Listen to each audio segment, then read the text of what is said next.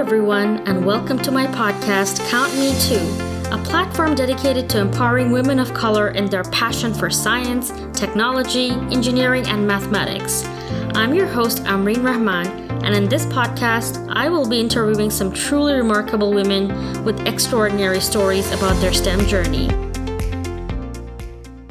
Hello, everyone, and welcome to another episode of Count Me Too. Today, we have another very special guest with us. We have Tiana Conley, who serves as the Vice President of Global Cereal for the Kellogg Company, where she is responsible for the $6 billion flagship portfolio with treasured brands such as Special K, Frosted Flakes, Froot Loops, and Corn Flakes. Tiana started off her career in engineering, having graduated from University of Illinois in chemical engineering.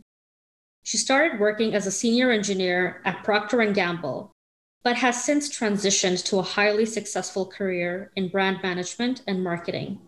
Tiana is based in Chicago and is a mother of two wonderful children, Griffin and Ava. Thank you, Tiana, for joining us today. Thank you so much for having me.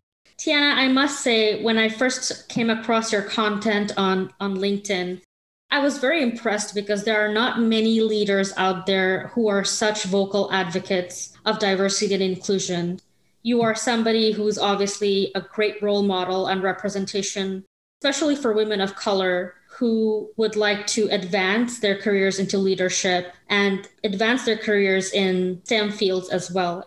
Your pathway and your career is, a, is an example to all of us in what is possible. I will start from the very beginning, Tiana, on your journey in your career, going from engineering into brand management being the child of immigrants and as an American woman of African and Asian heritage, how would you say that your heritage shaped your worldview and career ambitions? Well, that's a great question. Um, well, just to clarify, you know, my mom is an immigrant from the Philippines, and my dad is a Black American man. And so I did grow up in a multicultural household, and it was uh, I would say fully embraced in my household. So I always felt 100% Asian and 100% Black.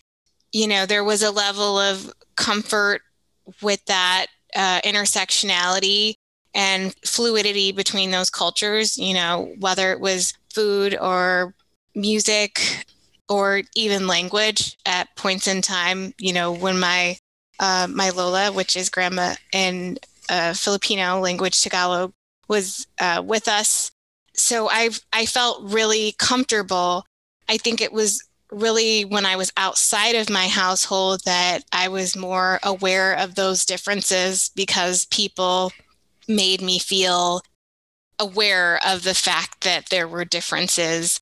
Um, so that that I think is really where the dichotomy between my Asian background and my Black background, particularly growing up um, in the Chicagoland area, which is diverse but highly segregated. And so um, there was this feeling like, you know, Black people hang out with Black people, and Asian people hang out with Asian people, and white people hang out with white people.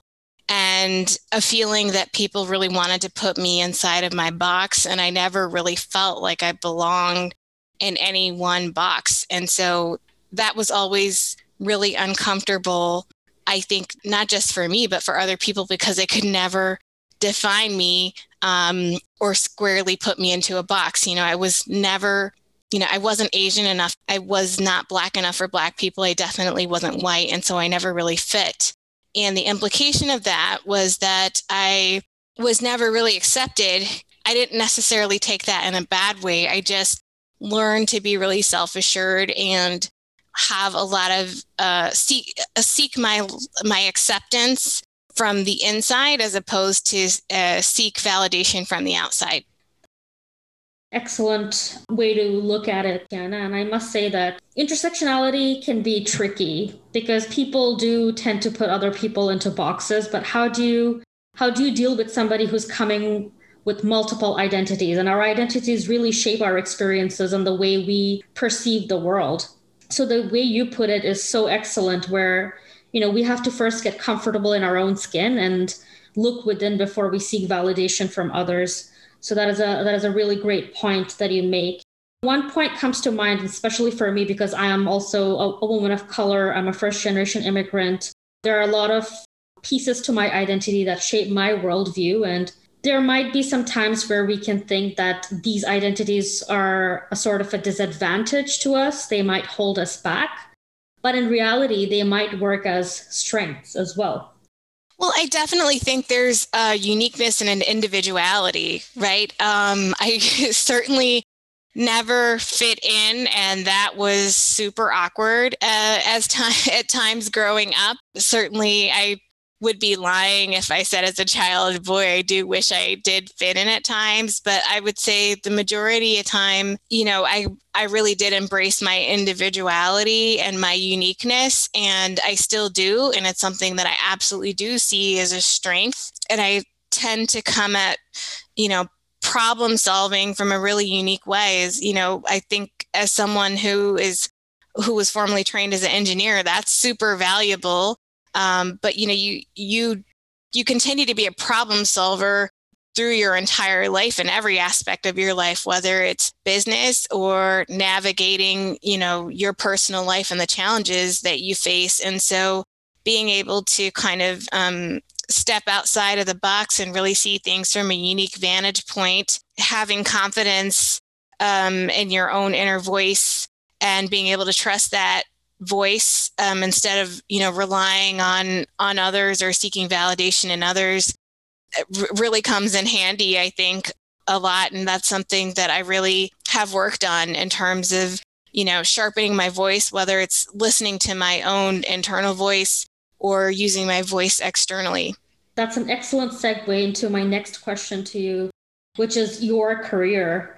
Um, you did graduate with an engineering degree and you started off as an engineer and transitioning into marketing and brand management. And, and this is a testament to the possibilities of studying STEM. A lot of young women may not be encouraged to pursue STEM because it might it might appear to be difficult, it might appear to be too male dominated, and we might not really see ourselves.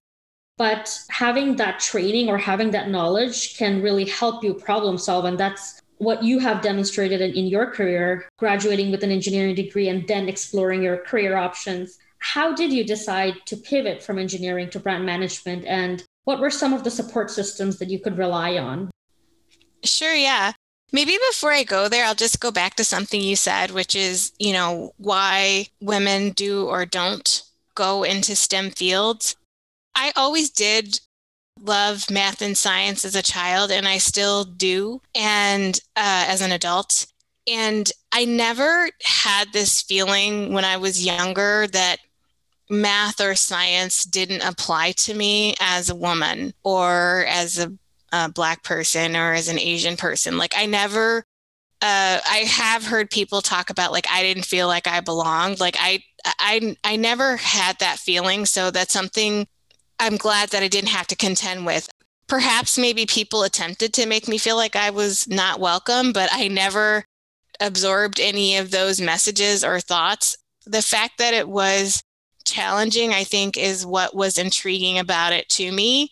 And I, I think that's what made me passionate about the field and interested about the field and what made me pursue and keep with it. And and I think that um, I continue to kind of stick with and really like those aspects of my job, even as a marketer today, which are those that are more um, mathematical or analytically based or problem solving based, which is a, a big part of marketing. Um, and I think that's one of the advantages or competitive advantages for me as a marketer because uh, a lot of people have a perception that marketing fields are come from soft science sciences or liberal arts or very artistic in nature which they are particularly those that are more creative in nature but there is a really decent amount of math that goes into marketing and brand management, um, particularly that aspect versus the more creative side of marketing. Um, so you you really do need to be very good and decent in math to be a successful marketer because uh, so much of it contends with business building.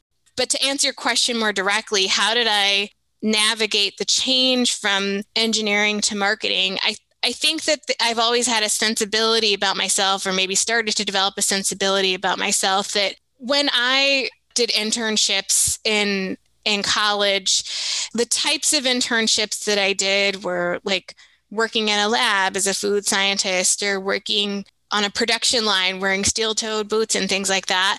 And then i started working um, as an r&d scientist and i'm like you know I, I just don't know that i want to i don't know that i'm going to progress uh, my career in a way like at some point i'm probably going to have to work at a plant you know? And i'm like i don't i don't know that steel toe boots and like hard hats are like the way that i want to go. Like i'm kind of like fashionable like and i like wearing high heels and like cute outfits and stuff like that. And i'm like that i don't know those two things mix but I, I think beyond the superficial I, I also had the opportunity in my first job at procter and gamble to get very exposed to other functions including marketing because i was doing things like demo development, which uh, demo is when you watch advertising and they show you um, in a Tide commercial, for example, this sock is whiter than the other sock. That's the kind of stuff that I did. And part of my duties were I got to supervise the filming of the demo for the ad. And um, through doing that, I'm like, I really think that working on the marketing side would be kind of cool. And and so I went to my my boss and I'm like, I've I think I would like to do that. And my boss said, Well, you know, I think why don't we let you do a broadening assignment so that if you're not you know successful in it um, then you could kind of come back in case you're a failure at it. Um, you can remain employed. And so uh, that you know that's what i did but it ended up working out for me. That I, that's the shorthand side to it but i think there were some other pieces behind it. You know i had mentors who supported me along the way and kind of gave me coaching about how to approach my boss. I had i went through an internal interview process and i also worked for a company that had a philosophy about um, promoting from within. They only hired people at the entry level. And so because of that they really wanted to invest in in terms of making sure that people had great development experiences because they needed to retain their people to develop their future leaders. This should be a model for every organization to to promote from within and advance um, talent uh, in-house a very important component of that uh, that advancement of opportunities is lies within sponsorship so you touched on the mentorship piece um, as you were navigating your own careers, having mentors to kind of act as that North Star. But sponsors are, are the people that get you from point A to B or who can speak the good word or speak about your work when you are not present in the room. And this can often be a challenge for women of color. Um, getting hired at entry levels uh, is fairly easier because a lot of companies are really looking at diversity and inclusion and making sure their hiring practices are, are reflecting that. But career progression can be a challenge once these women of color have entered the organization. The pipeline to leadership can be leaky. What advice would you give young women to, to be able to overcome this? Or is there any solution that employees, like women of color uh, in engineering and organizations, can work together to overcome? you know, sponsorship, I think that can be tricky and it can be elusive because when people are um, sponsoring you, they can choose to let you know that they're sponsoring you, but many times they don't reveal that they're sponsoring you. So how do you actively recruit someone to sponsor you when uh, when they don't expose the fact that they are sponsoring you? And a sponsor does play a really different role than a mentor. You know, a mentor is someone that you know can kind of uh, give you different type type of coaching and advice but you know a, a sponsor really plays a, a very um, explicit role in terms of actively advocating for you and so i think that's a really hard question honestly i mean i'm i'm positive i've had advocacy throughout my career and i'm i'm sure there have been times when i've known it and there's probably been many more times where i didn't know it and then there's been times where I didn't have it. Um, I'm, I'm sure of that too. And so I, I think that regardless of whether you have that sponsorship or not, what you can tee up for yourself is advocacy. Okay. And advocacy can come from different places, starting with yourself. I think the number one way to to be able to advocate is to have performance. Um, and when you have really strong performance in terms of your deliverables, it's re- it becomes easier to advocate, right? So when you have when you've done great things, it becomes really great to have, or really easy to have great things to say about the things you've done. One way to ensure that you always have an advocate is to do great things and then always advocate for yourself. So you will always have an advocate if you are your your first advocate for yourself. And I think these days it's important to think about how you advocate for yourself internally you know because that it, it is important that you do advocate for yourself uh, based on the goals that you have and you have to develop effective strategies for how to do that based on um, how your organization operates. So you know if you're trying to campaign to get a an internal promotion you know you have to advocate uh, amongst the influencers who um, are driving making that decision. But it's also equally important that you advocate yourself externally for your own professional um, reputation as well. As a marketer i think about this for myself as well because i at almost 20 years in the industry you know i consider myself a fairly good marketer you know sometimes we forget to market ourselves um, and and I think if you you look at some of the very best people out there, they're really great at marketing themselves as well. So we cannot forget to apply our skill set to ourselves in terms of how we, you know, market and advocate for you know for our skills in pursuit of our own goals. And then it's also important that you then enroll, you know, other people to help you in that journey. How you do that again, it, I think it's uh, important to think about uh, stakeholders inside your organization. But I, I think a lot of that's going to be contingent on what the goals are. Again, kind of going back to the promotion, you can have great people in your corner, but if they're not influential in moving the decision um, at hand, say, for example, your promotion, you know, you can have a great advocate, but if they're not influential in your promotion decision, it's not, it may not be helpful. Do you know what I mean? So you have to make sure you have the right advocates for the right action that you're trying to drive.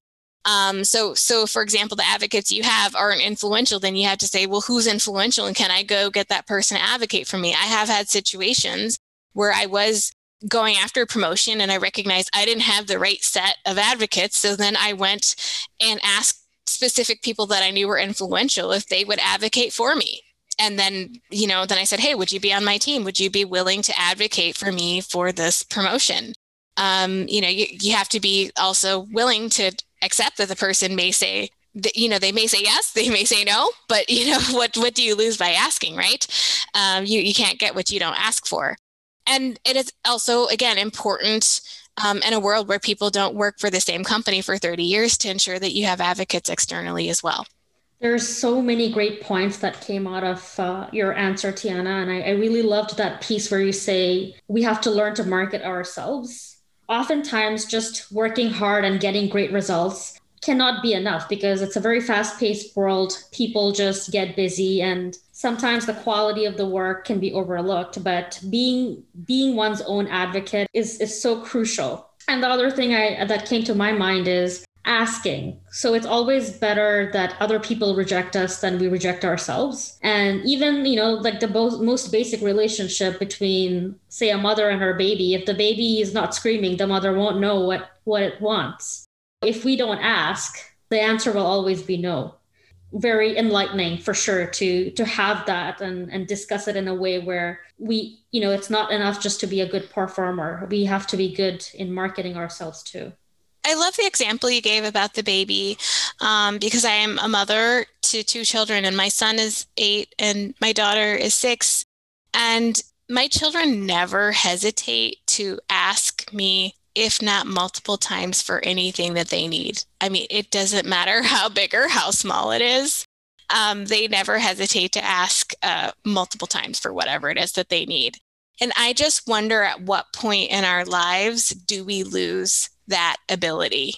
That's a, another excellent segue into my next question. Um, and this is an issue that is uh, on the front of mind for a lot of working women. So, we all know that work life balance can be difficult for just about anyone, but especially for women with high powered careers such as yourself.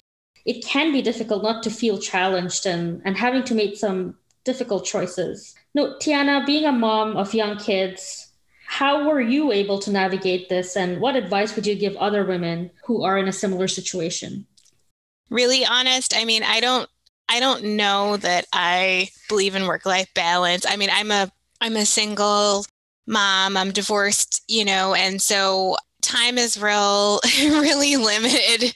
I think the way that I navigate life is that you have to have a clear, defined set of priorities and understand what's important to you and and then based on that recognize that you you're probably trading something off. So to illustrate it you know i i'm clear on the type of mom that i want to be and i'm really not willing to sacrifice that and you know, if there's an implication to a career opportunity or choice, then I am willing to face that if if that's required. And and that's that's happened to me. When I first had my children, I man, I I had them back to back. They were 16 months apart.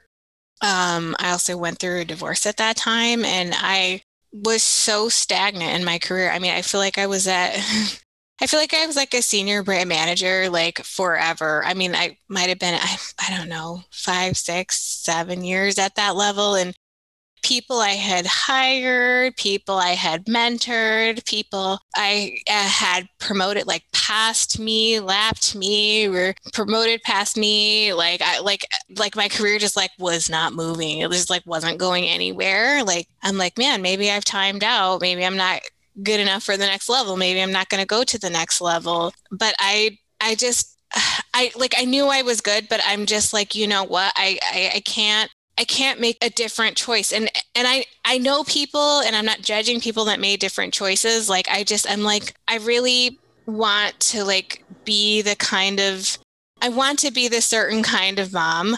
And like, I, I was there for every little thing that my kids did. Like I saw every tooth come in and every first step and every the first time they sat up and the first time they crawled and the first words and the first time they clapped and you know the the first everything they did and I just like don't regret that at all.